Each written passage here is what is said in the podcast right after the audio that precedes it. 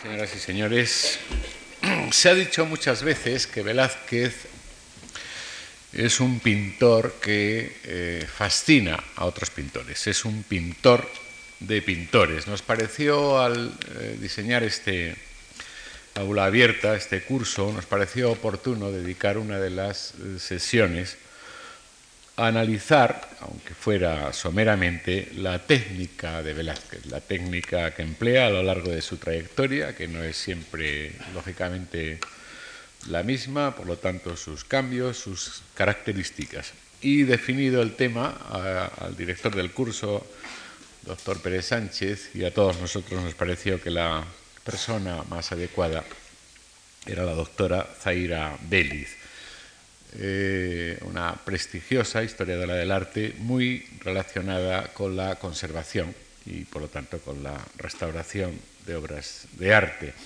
Licenciada eh, por la Universidad de Florida, se doctoró en 1998 con una tesis sobre los dibujos de Alonso Cano y obras relacionadas con ellos en el Curtal Institute eh, de Londres. Ha escrito la doctora Beliz sobre teoría y práctica del arte en la España del siglo XVII, eh, especialmente sobre Velázquez y sus contemporáneos. Recientemente hemos podido ver la exposición que en torno a Velázquez eh, ha organizado la doctora Beliz en el Museo de Bellas Artes de Oviedo. En la actualidad está catalogando los dibujos españoles del siglo XVII de la colección Apeles en Londres y también en una eh, esperada monografía sobre Alonso Cano. Eh, quiero darle, en nombre de esta fundación, las gracias a Zaira Béliz por su colaboración en este curso y a todos ustedes por su fidelidad al mismo. Gracias.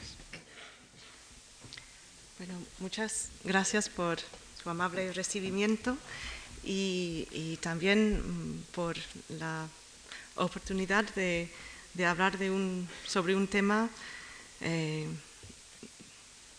de mucho interés para mí durante muchos, muchos años.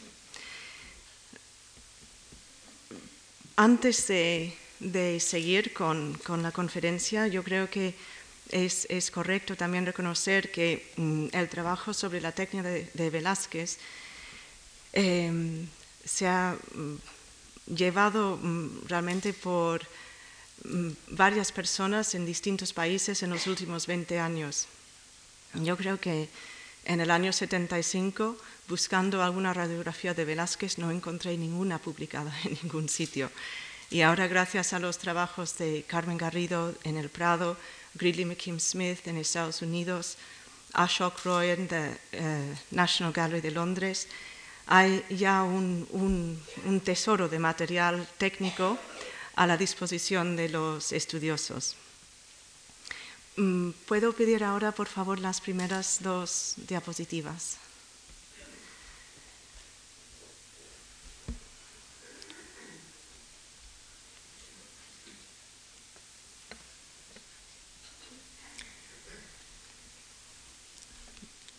Eh, le voy a pedir que mire por favor si están enfocadas las imágenes porque no las veo bien desde aquí.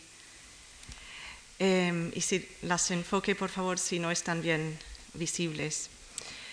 Los procedimientos de los grandes artistas ha fascinado siempre y Velázquez, como acaban de escuchar, eh, ha despertado interés, en su técnica ha despertado interés mm, desde el mismo momento de su vida pero a todos nos interesan, hay una fascinación en, los, mm, del quehacer creativo de los artistas y les pongo aquí eh, dos imágenes, una del siglo XVII en España, eh, una tienda de pintor donde está ofreciendo una pequeña, humilde obra donde prepara los colores. Esto es la, piedra de moler, los pigmentos, eh, las mm, cuchillas de, paleta y aquí los pinceles, el óleo, el aceite y otras pertenecencias de las paletas de su, de su labor. Y aquí esta parece muy mal enfocada, no sé si Por favor, ¿puede enfocar la imagen de la derecha?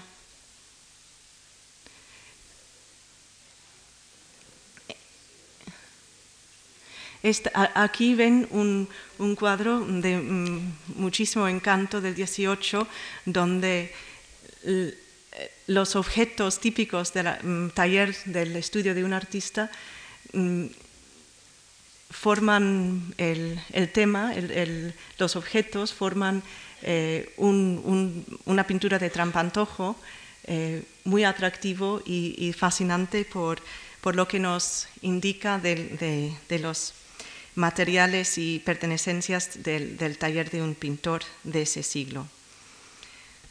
Pero el estudio técnico de, la obra de arte aporta más que um, hechos, o sea, por ejemplo, qué pigmento, qué tipo de óleo. Estas cosas, claro, son fundamentales para entender la técnica, pero buscamos algo más, mm, un entendimiento más completo o un entendimiento completo de, o lo más completo que nos sea posible de la técnica de un, pintor, eh, nos lleva hacia una comprensión más completa de su obra. Estudiando la técnica, seguimos los pasos del mismo artista por una frontera entre los materiales físicos que emplea, que en el fondo son es barro, tierra, óleo, es mm, cosas muy, muy corrientes en el fondo, o sea, esa frontera entre esos materiales físicos y la imagen creada por su arte. Los métodos de estudio, em, a lo mejor ya mm, han escuchado ustedes algo de ellos, son estudio visual con microscopios o aumento de, lentes, análisis científicos, químicos o de otro tipo de los materiales para saber con seguridad qué es un pigmento, qué es un aglutinante.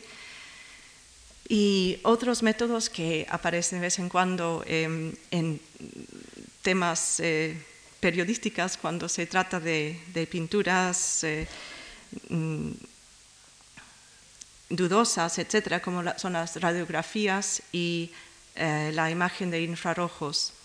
Vamos a tocar brevemente en estos temas un poco más adelante. Pero el caso de Velázquez, como, ya se ha comentado, durante más de tres siglos eh, ha, sido uno de, una fascinación mm, enorme por su técnica porque parecía siempre que con tan pocos medios, o sea, poco material pictórico, eh, conseguía crear unas imágenes de, tan, de, tan, grande importancia en nuestra herencia cultural. Pero ya les he comentado que en su propia vida ya mm, existían comentarios y reacciones concretamente hacia la, técnica de su, de su, mm, de su pintura. Les voy a leer una cosa muy breve de Juan Francisco Andrés Ustarros, un historiador intelectual aragonés, mm, un poco mayor que Velázquez, eh, pero vamos, de su generación más o menos, que escribió en 1646 que el primor consiste en pocas pinceladas eh, y que obrar mucho em, Voy a saltar un poco porque es muy, esta parte es larga. El primor consiste en pocas pinceladas y las pocas no es porque no cuestan, sino que se ejecuten con liberalidad y que el estudio parezca acaso y no afectación. Este modo galantísimo hace hoy famoso Diego Velázquez, pues con sutil destreza, en pocos golpes, muestra cuánto puede el arte, el desahogo y la ejecución pronta. Entonces, el desahogo y la ejecución pronta es concretamente lo, que nos sigue fascinando de, su obra. Vamos a ver que la ejecución pronta yo creo que es eh, una interpretación un poco mítica, porque en el fondo su, forma de trabajar mm, no era nada impulsiva, era muy, muy bien calculada. Em, Ustarros no es el único que comentó sobre su técnica. Lope de Vega, Quevedo, Luca Giordano, Mengs eh, en el siglo XVIII y más tarde Goya, todos en palabra y en su propia obra rendieron homenaje a, la técnica de Velázquez.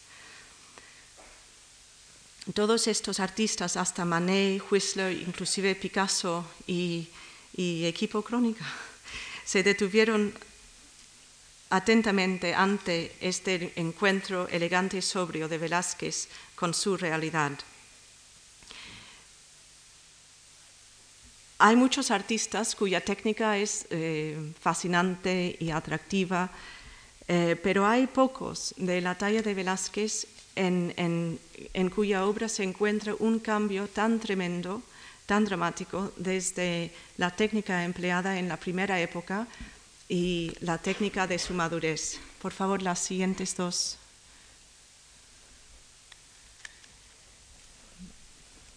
Ven aquí a, su izquierda la adoración de los magos de 1619 y a su derecha las hilanderas, la, la fábula de Aracne de 1556.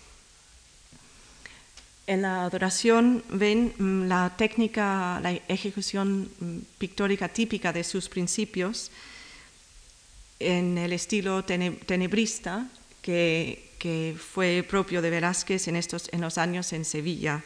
Esta técnica eh, depende de una luz fuerte, de una sencilla dirección para ayudar a plasmar la, la plasticidad de las formas. El modelado es sólido y la pintura para ejecutar este tipo de, obra tiene que ser mm, cremosa y pastosa y con pigmentos opacos. Como verán más adelante, este cuadro está pintado con una estructura pictórica muy sencilla. Hay una preparación color marrón y sobre esta preparación eh, pinta Velázquez con prácticamente siempre una sola capa de pintura eh, aplicada húmedo sobre húmedo. En las hilanderas tenemos otro tipo de factura eh, totalmente diferente, o sea, predicado sobre, sobre eh, bases muy distintas, bases ópticas muy distintas. El, modelado delicado depende de una, una, preparación, una base luminosa debajo de las finísimas capas de pintura. El manejo es muy preciso y casi dibujístico. Empieza Velázquez, yo diría, más casi a dibujar con el pincel que, que moverla destruyendo pintura líquida. En ambos casos se puede decir que la técnica de Velázquez eh, llega a ser un caso de menos es más, porque la gama de, pigmentos usada es mm, menor a la gama comparativa que podríamos encontrar en, pintores italianos de su época o inclusive en otros pintores españoles como puede ser Cano, eh, casi contemporáneo exacto de Velázquez y también preparado en el taller de, Pacheco. Es curioso comparar, es interesante comparar eh, la obra, la técnica de los tres grandes maestros de la paleta luminosa de, la primera parte del siglo XVII. Me refiero a, Rubens, Rembrandt y Velázquez. Los tres empleaban la pincelada expresiva asociada con la escuela de Venecia, que ya sabemos tenía una importancia iconográfica prácticamente para, la, la, pintura en España. Y los tres maestros, de una forma más inmediata o más distante, a su vez rendieron un homenaje al, gran maestro y ejemplar de la escuela veneciana, eh, Tiziano. Pero siguieron este, esta forma de pintar por caminos distintos. Rubens, mm, estoy hablando un poco en generalizaciones, pero Rubens eh, veo yo como colorista casi puro, porque explota hasta, su, hasta el máximo la variedad de color, de tono, de brillantez, em, de, mm, de variaciones sutilísimas de un color a otro. Rembrandt explota eh, la materialidad, de la pintura, llega casi a modelar con su, con su cuchilla de paleta en su última época, como una escultura en bajo relieve. Velázquez, en cambio, parece que a lo largo de su carrera eh, busca prescindir de las características materiales y decorativas de la pintura. Explota con un refinamiento impresionante, jamás igualado, el manejo óptico, o sea, con finísimas capas, juega con mm, la posibilidad de manejar mm, opacidad y transparencia con, con un material absolutamente mínimo. Antes de proceder al estudio detallado de algunas de sus obras, vamos a repasar em, rápidamente em, unos puntos básicos para entender la estructura pictórica. Vamos primero a ver, em, por favor, las dos, eh, las dos siguientes. Aquí ven, aquí ven dos diagramas. Esta es la que realmente nos interesa, que enseña el soporte de tela que utilizó Velázquez en casi todas las obras que conocemos, están pintadas sobre tela de lino. Aquí ven un, trozo mm, de tela de lino del siglo XVII que, lleva un dibujo en, la trama. Sobre la tela, para sellarla, para poder recibir eh, adecuadamente las capas pictóricas que van a seguir, el pintor aplicó una preparación, que es esta capa que ven aquí. La preparación, en un principio, em, porque creció de, la tradición de pintura sobre tabla, era blanca o, beige. por ejemplo, la, la, preparación que usó Tiziano era un color beige mm, claro pero entrando ya al siglo XVII, bueno, inclusive antes, eh, Tintoretto, por ejemplo, empezó a explotar la posibilidad de cambiar el color de la preparación y dejar que participara ese tono en los efectos em, finales de la obra terminada. Y vamos a ver cómo mm, Velázquez es, el elemento de la, de la estructura pictórica que más dramáticamente cambia y explota a lo, largo de, su carrera. Después viene aquí eh, el dibujo, que es muy típica en la pintura sobre tabla, es mucho menos eh, fácil de distinguir y de encontrar en la pintura sobre tela, sobre todo de 17. La pintura barroca ya empieza a prescindir de esa, eh, esa fase precisa de dibujo también las técnicas de distinguir el dibujo, por ejemplo, en pintura flamenca, em, no son tan válidas mm, como técnica eh, de análisis para, buscar el dibujo subyacente en la, pintura barroca. Esto es porque en, esta clásica estructura de, de dibujo sobre una preparación blanca o clara, el contraste de los pigmentos que mm, contienen negro de carbón con el blanco ofrece a la luz infrarroja una imagen eh, nítidamente legible. Cuando las preparaciones empiezan a tener color y a oscurecerse, ese contraste mm, es cada vez menor. Entonces, cuando, cuando va fallando el contraste, ya no se puede distinguir esa imagen subyacente con el examen con infrarrojos. Y después de mm, estos pasos preparatorios, el pintor eh, sigue pintando, aplicando las capas de pintura propiamente dicha, pigmento aglutinado en un medio que en el caso de Velázquez es eh, casi siempre eh, aceite de linaza, que seguimos, ahora hay mucho también acrílico, pero hasta bien entrado el siglo XX era el principal medio de pintura sobre tela en, Europa. Entonces, en cuanto a los materiales, no hay nada especial en lo que usa Velázquez. Usaba materiales totalmente corrientes y usuales en su época. Vamos rápidamente a, los siguientes, a las siguientes dos.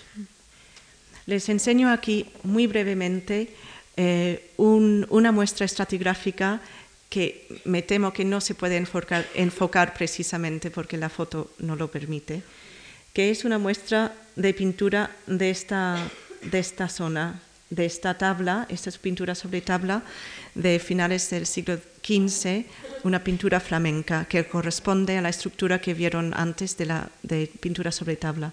Aquí ven que la aplicación de varias capas de pintura sobrepuestas, transparente, opaca, transparente, opaca, para conseguir este em, delicado y complejo dibujo. Las siguientes, por favor. Unos 100 años más tarde, la complejidad de la estructura pictórica es, eh, ha crecido.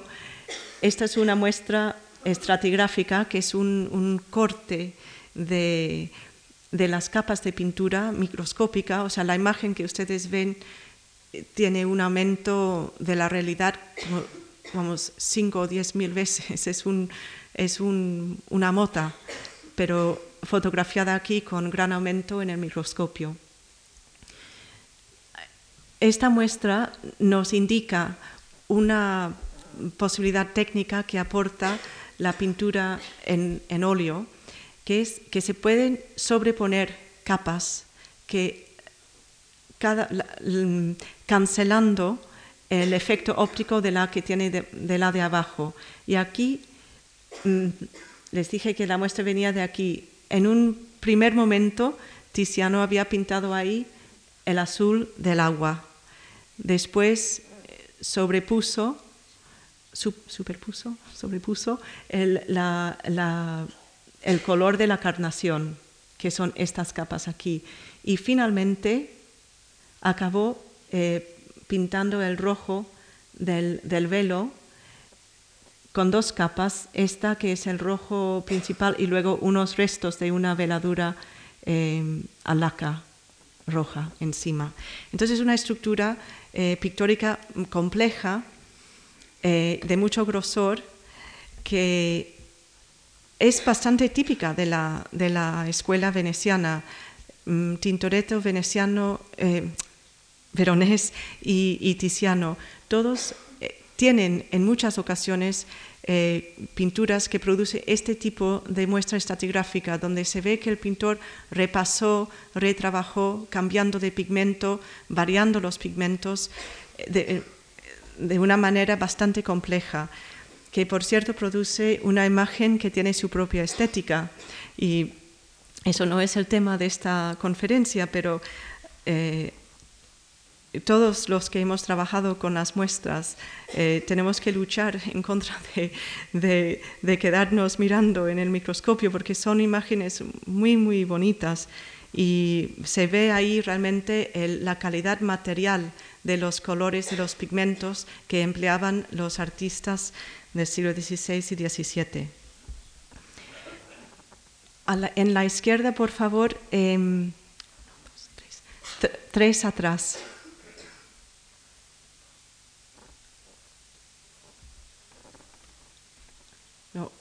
Uno, uno más adelante. Sí. Y en la derecha el siguiente. Les dije que mm, Velázquez iba a variar mucho esta capa, la capa de preparación.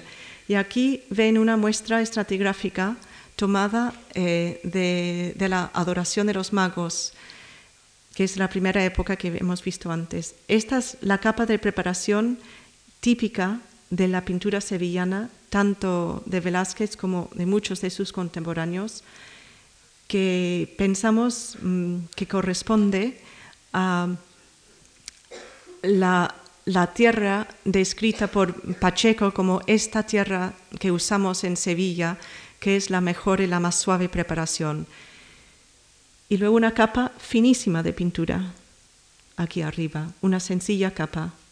Entonces, este ya va a ser el prototipo eh, de, estructura pictórica para Velázquez. El siguiente, por favor, a la, a la derecha.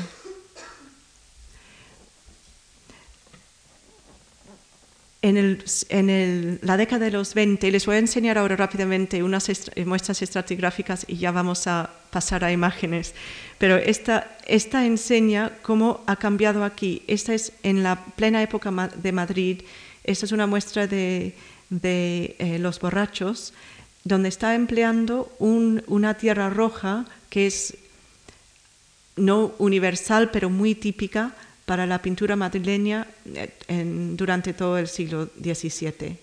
Siguiente a la derecha, por favor.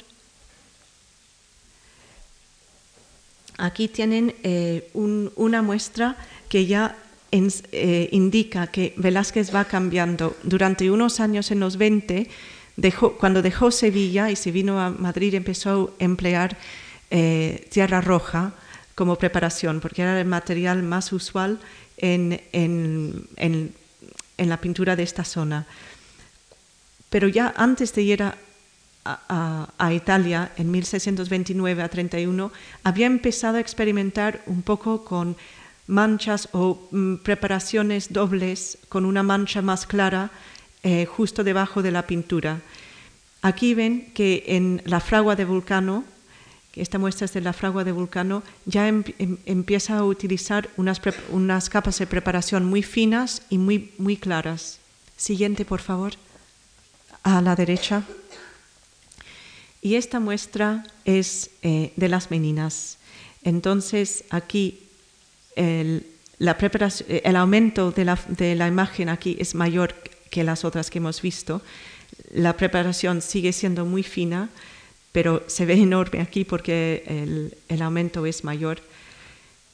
Una capa de preparación clara y luego unas, unas capas pictóricas muy finas, eh, compuestas eh, de, tierras, óxido de hierro, negro, blanco, o sea, una gama eh, muy limitada de colores. Vamos a volver un momento al tema del dibujo subyacente. Eh, las siguientes dos eh, diapositivas, por favor. El dibujo preparatorio, ya hemos comentado, es... Eh, ay, por favor, perdón, en, la izquierda, adelante, tres más. Sí, ahí, gracias. Em, es, es, muy difícil con las técnicas de, estudio, de técnica que tenemos, distinguir este tipo de traza con infrarrojos. Entonces tenemos que mm, guiarnos un poco por estas dos obras eh, que no están terminadas. De, este es el retrato de cerca de 1635 de Martínez Montañés. Eh, de Velázquez, donde el escultor que está trabajando sobre una cabeza de, Felipe IV, mm, la cabeza está sin terminar. Entonces se puede apreciar aquí la traza del pincel, indicando la forma que, va a pintar. Y aquí, más mm, escueto todavía, son estas, eh, es un, detalle del retrato de hombre joven en, en Múnich, también de los años 30, donde la mano em, del retratado quedó sin terminar y por lo tanto apreciamos estas, estas marcas en negro que a Velázquez indicaban la forma que tenía que tener la mano.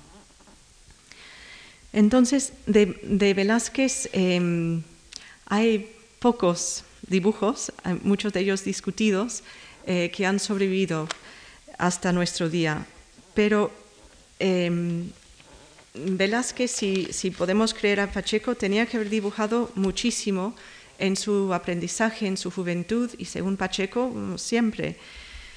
Em, pero esto vamos a ver en un momento, em, el tipo de dibujo que hubiese aprendido, tenemos que suponer, em, Velázquez en el estudio de Pacheco.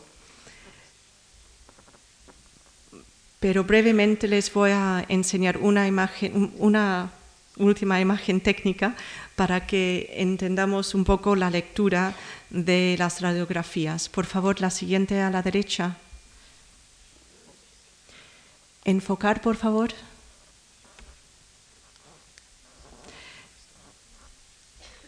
Bueno, aquí ven dos detalles. Una del mango del rey mago en la adoración de los magos y otro detalle que corresponde precisamente a esa zona de la pintura, de la, mm, pero ahora de la imagen radiográfica. La radiografía de una pintura produce una imagen que señala no lo que el ojo puede ver mirando el cuadro, sino la distribución de material opaca a los rayos X. Entonces la lectura de estas imágenes seguía por las pinceladas marcadas eh, con pigmentos de contenido metálico que bloquea eh, los rayos X, como pueden ser los pigmentos eh, blanco de plomo, amarillo de plomo y estaño o vermellón, para dar unos ejemplos. Y finalmente, em, por favor, derecha e izquierda. Mm, voy a comentar rápidamente otro aspecto que tenemos que tener en cuenta cuando estudiamos la cuando buscamos eh, conocer mejor la técnica de un pintor y eso es el estado de la obra de, arte. Como sabemos, todas las obras de arte han, han, pasado por historias que a veces se han dañado o han sufrido de una forma u otra. Pero hay también cambios que son naturales e intrínsecos a, estas obras y sus materiales. Por ejemplo, la transparencia aquí en, el, fondo de este retrato de Diego de Acedo de, los años 30. Em, con el tiempo estas capas de pintura se han puesto más transparentes, dejándonos apreciar con la vista unas pinceladas que en un principio quedaban subyacentes, o sea, Velázquez las había tapado con la pintura del cielo. Pero esa pintura, la capa mm, fina de pintura en el cielo, ha cambiado mm, en parte porque el aglutinante, según se envejece, se pone más transparente. Y también eh, posiblemente por eh, presencia de un pigmento inestable que se llama eh, esmalte, que era un azul usado mucho en España en el 17, vamos en Europa en el 17, pero especialmente en España, y es un pigmento sumamente inestable eh, en el aceite de linaza, sobre todo si lleva poco añadido de blanco de plomo. Entonces muchas veces la pérdida de azul, de tono mm, azul en estos cielos se debe a la presencia del esmalte que se ha alterado. En este lado pueden ver em, un detalle a luz rasante de, la coronación de la Virgen, eh, que están en, el Museo del Prado de los años 1638-39. En, en este detalle pueden apreciar la superficie em, inalterada del, cuadro. En el Museo del Prado ustedes tienen un gran tesoro de obras que están sin reentelar de Velázquez. También en otras partes hay mm, una en, la Galería Nacional en Londres, en, el, Museo Metropolitan hay otra. O sea, la técnica de Velázquez era bastante, mm, bastante buena en cierto sentido porque hay muchas de sus obras que han llegado hasta el siglo XX sin haber necesitado un reentelado. El reentelado es un paso importante a veces en la, conservación de la obra, pero con las técnicas tradicionales muchas veces las obras sufrieron una alteración de, textura de la superficie. Entonces, siempre que sea posible estudiar una obra que no haya sido reentelado, es, una gran ventaja. Y aquí les pongo este ejemplo para que vean eh, la vida que tiene esta superficie cuando no, no se ha reentelado. Bueno, las siguientes dos por favor.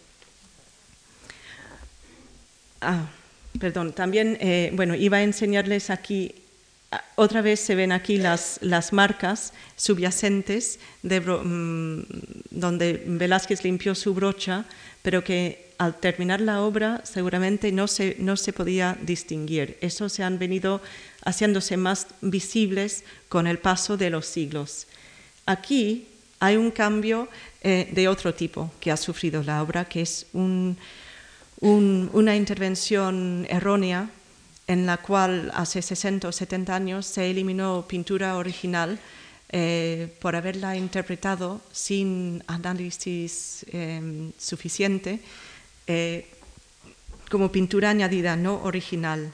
Entonces se eliminó aquí la pintura, pintura de la filacteria eh, que ahora sabemos que fue parte de la pintura original de Velázquez. Entonces, mm, comento estas cosas porque hay que tomar siempre en cuenta el estado de la obra para hacer interpretaciones e intentar eh, hacer conclusiones fiables em, como resultado del estudio técnico. La siguiente en la izquierda, por favor. Bueno, les dije que de, dibujos de Velázquez tenemos poquísimos, pero tenemos la suerte de que, eh, por un lado, em, bueno, el estudio técnico de las obras de arte depende de un estudio detenido de la propia obra de arte. También dependemos mucho de fuentes documentales y en el caso de Velázquez, aunque Velázquez desgraciadamente no nos dejó ni una palabra escrita sobre su pensamiento, sobre técnica o su relación con la pintura, nada. Eh, su suegro sí dejó mm, miles y miles de palabras escritas en el, libro mm, intitulado El arte de la pintura. Y Pacheco en esta obra nos aporta mm, bastantes datos sobre los procedimientos de Velázquez. Por ejemplo, subraya varias veces que, Velázquez trabajó del natural, que estudió del natural. Esto mm, basta con ver sus obras para saber que es verdad. También nos afirma que Velázquez dibujaba, pero como les comenté, no tenemos mm, un, corpus de, dibujo de Velázquez eh, de, importancia. Tenemos dos o tres y muchos de, varios de ellos están de atribución discutida. Pero sí tenemos dibujos de, eh, y pintura de Pacheco. Entonces nos puede guiar un poquito hacia eh, el tipo de pintura que se hubiese enseñado a Velázquez en su aprendizaje. Tienen a la izquierda eh, una imagen, vamos, una pintura que ahora está mm, perdida, pero esta foto se, se hizo antes de, del año 36, y de San Sebastián y San Irene, Santa Irene.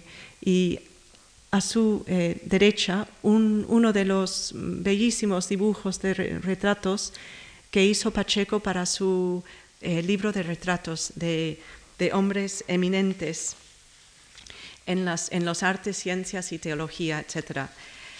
Em, les, les, pongo eso también porque eh, yo creo que es importante recordar que, Velázquez, eh, con sus 12, 13, 14 años en, el estudio de, Pacheco, ya estaba en, una en presencia de un mundo, o sea, formaba parte de un mundo eh, determinado en gran parte por su suegro, por su futuro suegro, en el cual el arte pictórico lo veía integrado a la experiencia intelectual de ese momento, de su momento. Y Pacheco, en su libro de, esto, el libro de retratos, em, colecciona imágenes de hombres eminentes. Entonces hace mm, participar el arte pictórico en el mundo de los teólogos, de los eh, científicos, los escritores. Y yo creo que esta esta impresión del arte pictórico integrado al mundo cultural del momento es una cosa que eh, impresionó a, Velázquez y, claramente mm, lo, llevó consigo a lo largo de su carrera. También en, este retrato de, Pedro Campaña em, ven mm, mm, el resultado de un estudio intenso de las facciones y de la expresión eh, de, la, cara del retratado. Esto también habrá aprendido Velázquez en el estudio de, Pacheco, porque su, concentración en, eh, la retratística a lo largo de sus 30, 40 años de, vida después de, hacerse maestro, yo creo que tiene su raíz en, este interés mm, de, su, de su maestro por plasmar la presencia y la apariencia de estos hombres eminentes. Siguiente a la eh, derecha, por favor. Y quizás este tipo de estudio intenso, detallado, analítico, es eh, algo que vemos también en los retratos tempranos de la época sevillana de Velázquez. Ahora vamos a seguir a las siguientes dos. Aunque no tenemos, eh, ay, perdón, aquí tienen otro, otro retrato de la época sevillana. Eh, posiblemente retrato de Pacheco. Nos encantaría poder saber que es Pacheco, pero no hay prueba documental. Eh, pero también de esta primera época de Velázquez, justo en vísperas de su, de su cambio a, Madrid. La siguiente en la izquierda, por favor. Y por, favor, puede enfocar la imagen de la derecha. Aquí ven mm, bueno, la Inmaculada Concepción de la Galería, Galería de Londres y en la, su derecha la imagen radiográfica de la misma. Hemos comentado que Velázquez, em, que es difícil encontrar el dibujo preparatorio de Velázquez sobre, sobre la, tela preparada con, fondo, con una preparación oscura, como es la tierra de Sevilla. Pero en, eh, trabajo que empecé yo a hacer hace unos 5 o 6 años eh, con la colaboración del Departamento Científico de la Galería Nacional de Londres, hemos encontrado unas líneas en las radiografías que ya después de verlas en las radiografías las buscamos en la pintura, que no sé si ustedes van a poder distinguir aquí, pero en los perfiles, en los contornos, hay unas líneas finísimas Mm, opacas a la radiografía, que a nosotros no, nos, no me parecían corresponder a una pincelada convencional de, pintura. Entonces, empezando a estudiar estas líneas, em, encontramos en casi todas las mm, pinturas autógrafas de la época sevillana eh, una especie de dibujo subyacente, por así llamarlo, porque no es dibujo, está ejecutado en pintura y con un pincel, em, pero un dibujo de contornos sobre la tela eh, que estaba hecha antes de empezar a aplicar el color. Y esto nos mm, recuerda mucho, a mí me, recordaba mucho a las eh, instrucciones, las enseñanzas de Pacheco en que siempre ponía énfasis que en, la importancia de la corrección de los contornos.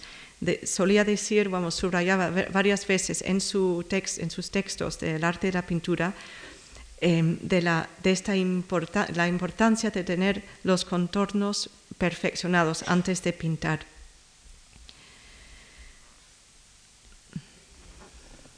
Vamos a seguir, por favor, a la siguiente imagen de la derecha. Aquí ven un detalle em, de una de estas líneas, donde ven que, el amarillo pasa por encima de esta línea blanca y el azul también aquí. Esta línea blanca corresponde a una de las de estas líneas que nosotros mm, denominamos ahora mm, como dibujo pictórico, porque es pintura, está aplicada con un pincel puntiagudo, em, bastante fuerte pero fino, para trazar los contornos que luego le van a guiar a, a Velázquez a la hora de aplicar la pintura.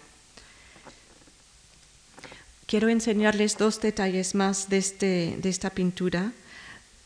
Mm, esta es una, una, foto también tomada a gran aumento, no tanto como las muestras estratigráficas, pero es un detalle de la superficie aquí, de, donde ven que hay un baño azul finísimo, de azul transparente, sobre em, una pintura subyacente eh, clara.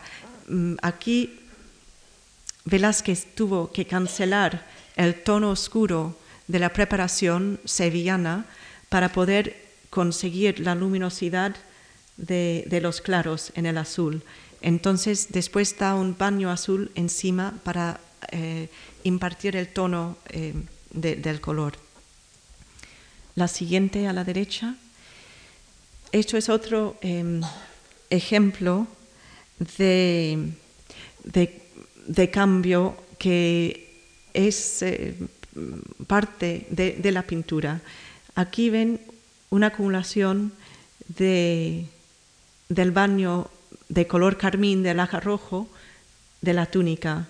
Aquí tiene su color, como está más denso, más, más em, hay más pigmento aquí porque la capa se ha acumulado ahí, es una capa más, más eh, gruesa Aquí se ve como ha podido conservar el tono eh, rojo, transparente, y aquí, como es mucho más fino, ha perdido el color antes. Pero en su origen, la túnica hubiese sido quizás no este tono en todo, pero mucho más cerca de este tono que de este. Las siguientes dos, por favor. Aquí hay otro cuadro de la Galería Nacional de Londres, San Juan en Patmos, San Juan Evangelista en Patmos. Y aquí eh, este detalle es de, esta zona y pueden ver mm, claramente como la pincelada eh, mueve pintura húmeda sobre otra capa de pintura húmeda, se, se entremezclan un poco en la forma de la pincelada. Esto es importante en la, en la pintura de esta técnica tenebrista sobre fondo oscuro, porque la, la, pintura para cancelar la oscuridad de ese fondo, donde el pintor quiere luz, tiene que ser opaca y pastosa para poderla mover hasta el punto de realmente encubrir el, el tono oscuro de la preparación. La siguiente a la derecha, por favor. Y eh, bueno, esta diapositiva está al revés, pero eh, vamos, vamos, este es otro ejemplo de la línea finísima del dibujo pictórico eh, que hemos encontrado en estas obras. Mm, si lo pueden imaginar al revés, es, aparece aquí. Es la línea que define la frontera entre el pie del santo y la sombra de ese pie entonces nunca iba a participar ahí eh, un pigmento claro, era una línea de definir zonas de diseño. No es una capa mm, destinada a participar en el efecto pictórico. Bueno, eh, las siguientes dos, por favor. Bueno, les enseño mm, rápidamente dos. Eh, bueno, el aguador de Sevilla, que en su aspecto técnico podríamos decir que es el colmo que logró eh, Velázquez en mm, exprimiendo todas las posibilidades que podía de la técnica tenebrista de pintura opaca aplicada sobre una preparación oscura.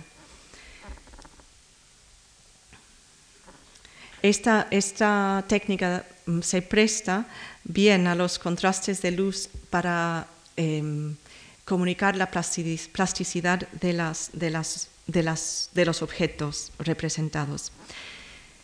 Bueno, en Madrid, em, a partir del año 1623, en el curso de los siguientes tres o cuatro años, no hay cambios demasiado dramáticos en la técnica de Velázquez pero quizás con motivo de la estancia en Madrid, en la corte de, de Pedro Pablo Rubens, eh, Velázquez ve el interés eh, óptico de empezar a trabajar sobre una preparación más clara.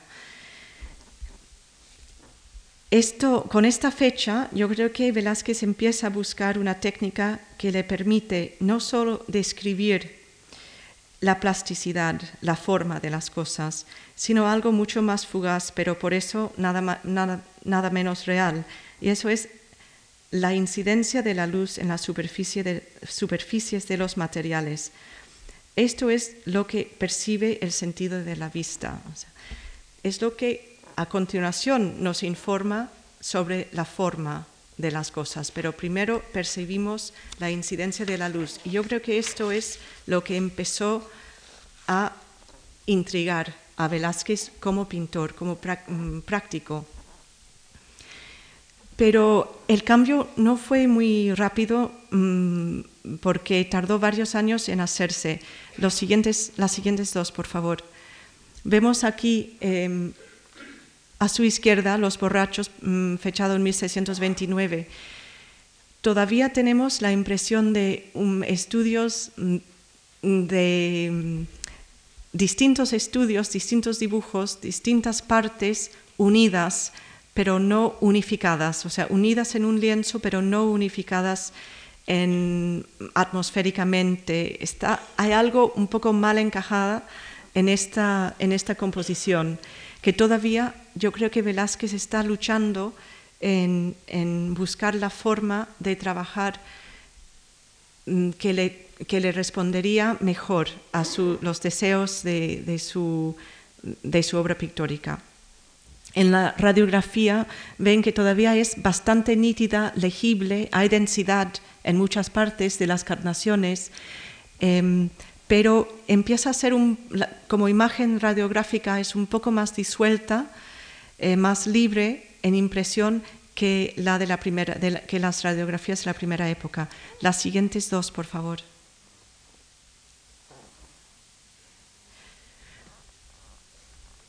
Y aquí les pongo el aguador de 1623 a su derecha y de seis años más tarde un detalle de, los, de las cabezas en, en los borrachos por favor, puede enfocar también a la izquierda.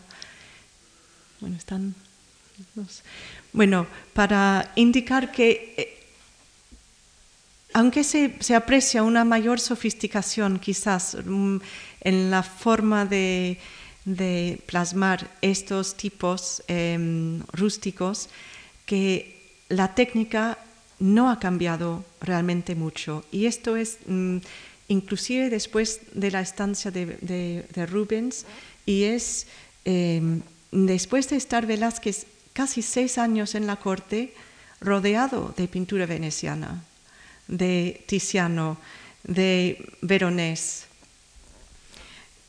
Y el ejemplo vivo de Rubens, incluso también hubiese tenido la oportunidad de ver muchas más obras del Greco en el ambiente madrileño toledano que aunque hubiese, había obras del Greco en, en Sevilla, claro, cuántas más en, aquí en, en, Madrid y Toledo. Por favor, las siguientes dos. Pero eh, aquí mm, tiene un detalle del expolio de la cabeza de Cristo del expolio del Greco y a su derecha el rapto de Europa de Tiziano. Ambas obras perfectamente accesibles a Velázquez en su en sus eh, primeros años en la corte. Mm, técnicamente, yo mm, no distingo ninguna influencia de estas obras en la forma de trabajar de Velázquez en estos años. Únicamente se ha comentado, eh, las siguientes dos, por favor, que en obras mm, de estas fechas que pueden ser, o sea, justo mm, por, el momento de Rubens, o sea, 1629, o mm, esta obra, Retrato de Felipe IV, que está pintado, em, la primera preparación es roja y después Velázquez cambia, hay varios cambios que no vamos a entrar en ellos ahora, pero lo más importante es notar que aquí en la radiografía se aprecia una mancha blanca que no llega hasta el borde. Y aquí esto se ha interpretado correctamente, yo creo, como un, un intento de conseguir una base más luminosa para trabajar mm, mejor con las transparencias, las sutilezas de, luz, que, es más posible con una preparación clara que con una oscura. Eh, las siguientes, por favor. Aquí ven, bueno, esas son las preparaciones oscuras del, del, retrato de Felipe IV y aquí esta es la mancha clara que cancela eh, en gran parte la influencia de este tono más oscuro en, el retrato. Por favor, puede enfocar la imagen de la izquierda. Aquí también en la sibila, eh, a la vista se aprecia perfectamente una capa clara que no llega hasta todos los extremos, no está aquí, no está aquí, que aquí termina, no, no, no llega hasta este borde. Velázquez intentando tapar la oscuridad de la preparación madrileña poniendo esta capa clara para aportar una base luminosa a su pintura.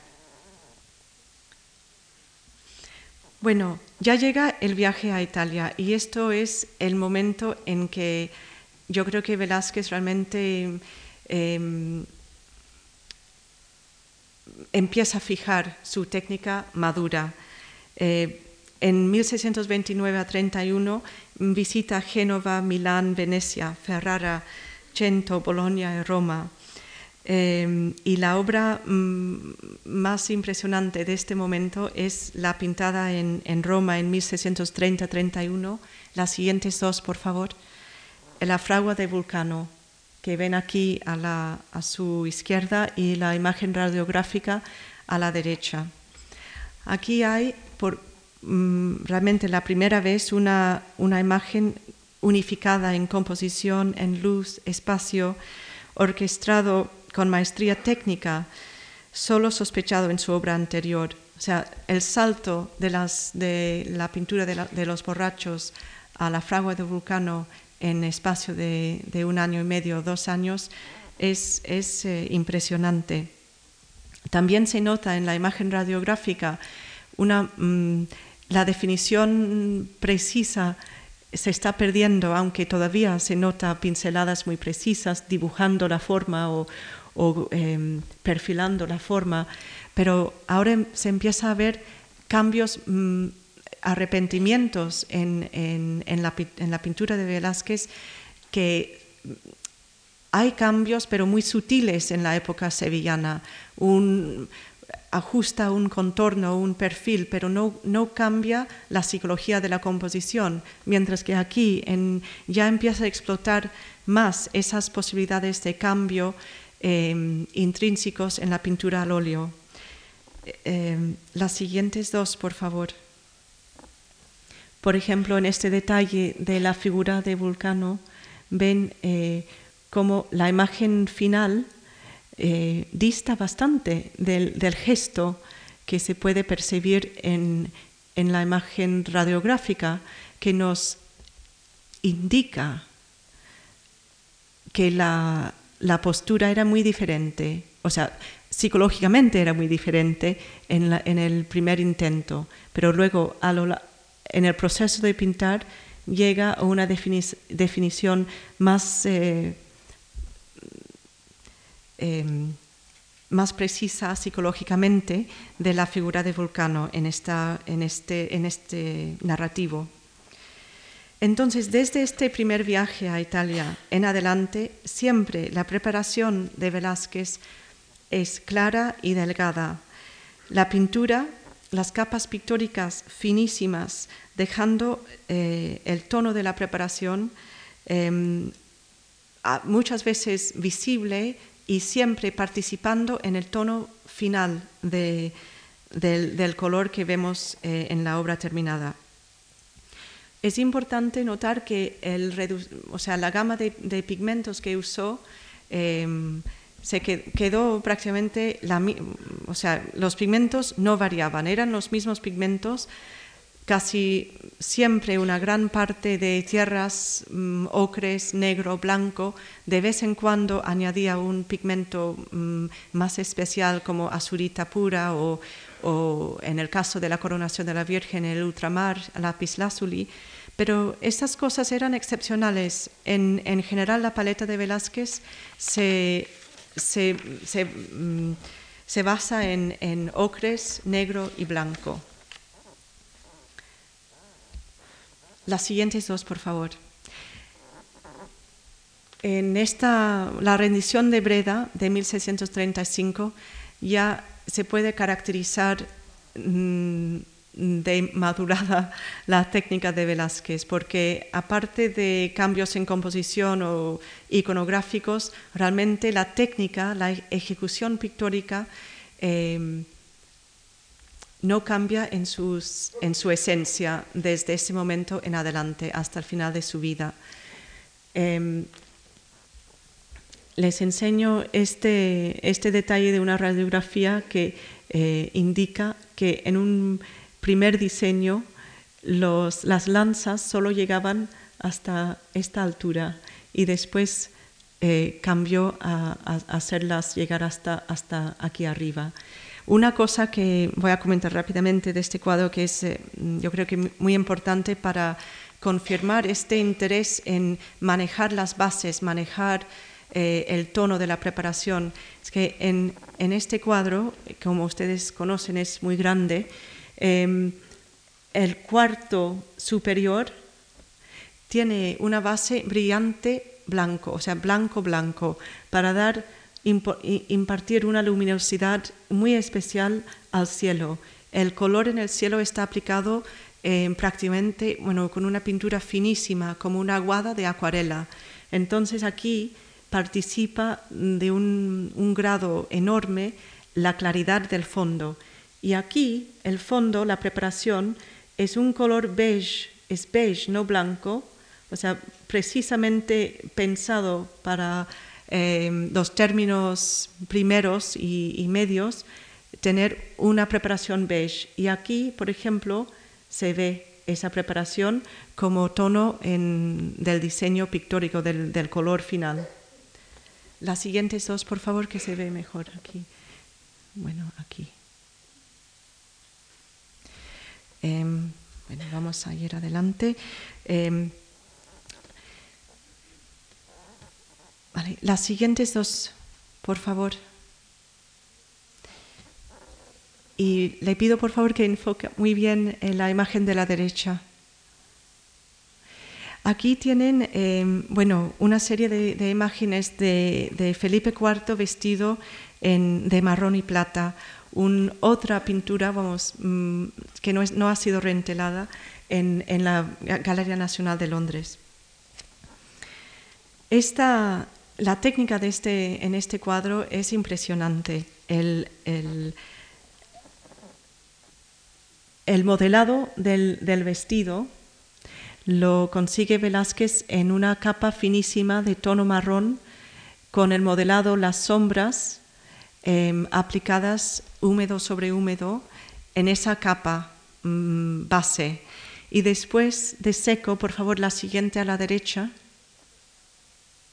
Después de, seca la, capa primera, empieza, a aplicar estos toques de luz para dibujar todo los reflejos, el bordado, el material del, vestido con estas, pinceladas finamente aplicadas, pero en, en ellas húmedas sobre base seca.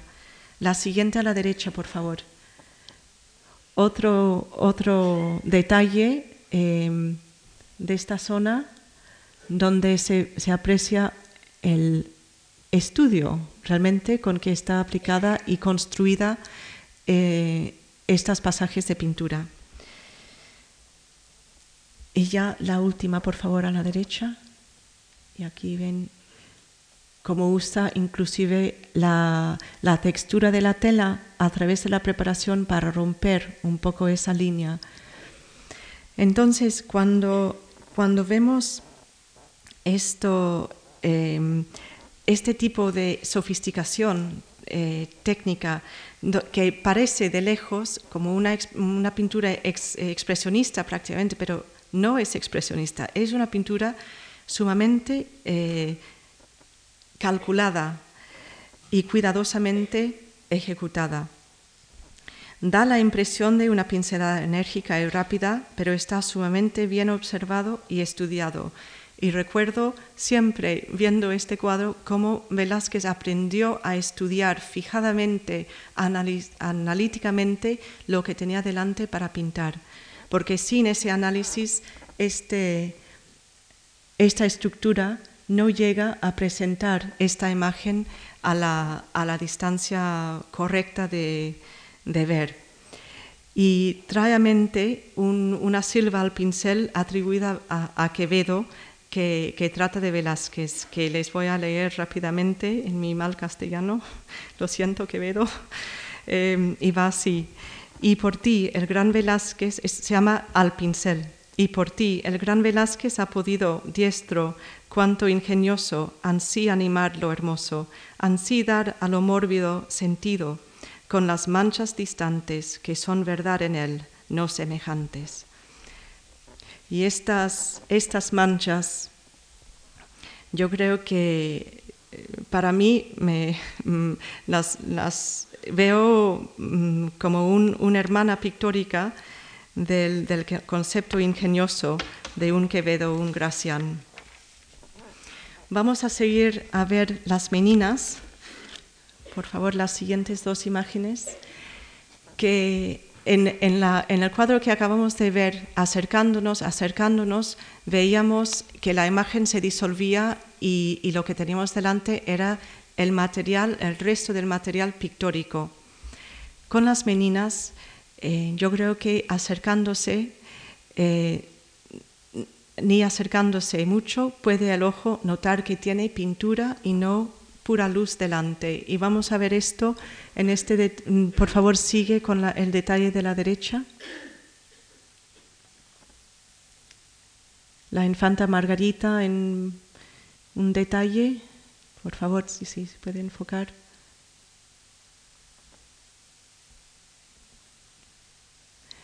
Y según vamos acercándonos, la siguiente, que ni así de cerca en este tipo de detalle que está sacado con la misma proximidad que los detalles del vestido de Felipe IV, no, no, no, se ve la pintura. O sea, se ve, se ve la luz pintada, o sea, mm, Velázquez ha conseguido desmaterializar su, su, su materia. Les voy a repasar rápidamente eh, las, eh, por favor, siga adelante em, a, la, izquierda. Sí. Esta, les recuerdo la solidez con estas imágenes de la primera época, sólidamente pintada con material opaco sobre el fondo oscuro.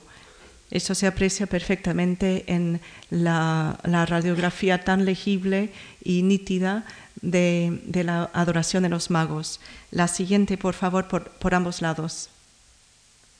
Y aquí en esta obra tardía, tardía, del último momento eh, de la infanta Margarita y su radiografía que ha desaparecido. O sea, el material pictórico es tan mínimo, tan mínimo, de, que, ya apenas deja eh, imagen en la radiografía. La siguiente en la izquierda, por favor les pongo aquí un detalle de la mano de Margarita donde ve como esto es pintura al óleo, pero parece acuarela o gouache sobre el tono del fondo.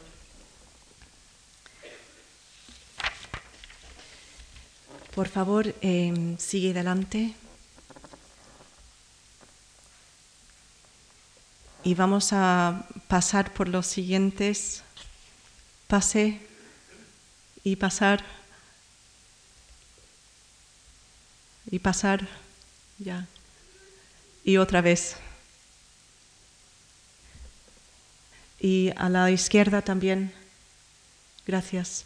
Bueno, Em, les voy a dejar, porque ya les he tomado mucho tiempo, eh, con una serie de imágenes mm, comparativas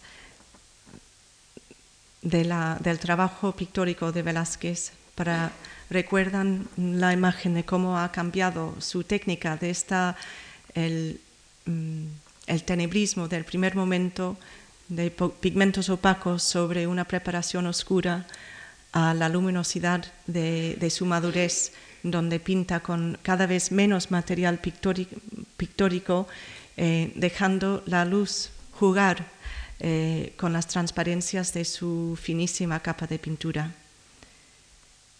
La siguiente. Enfocar, por favor.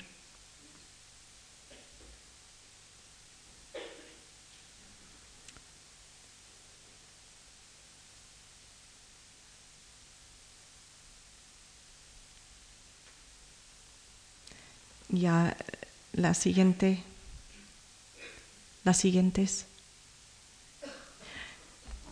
Y ya les dejo eh, con una frase de Gracián con la cual me temo que yo no he cumplido, pero creo, creo que refleja algo de, de, lo que motivó Velázquez en su forma de enfrentar el material pictórico. Dice Gracián, lo bueno, si breve, dos veces bueno.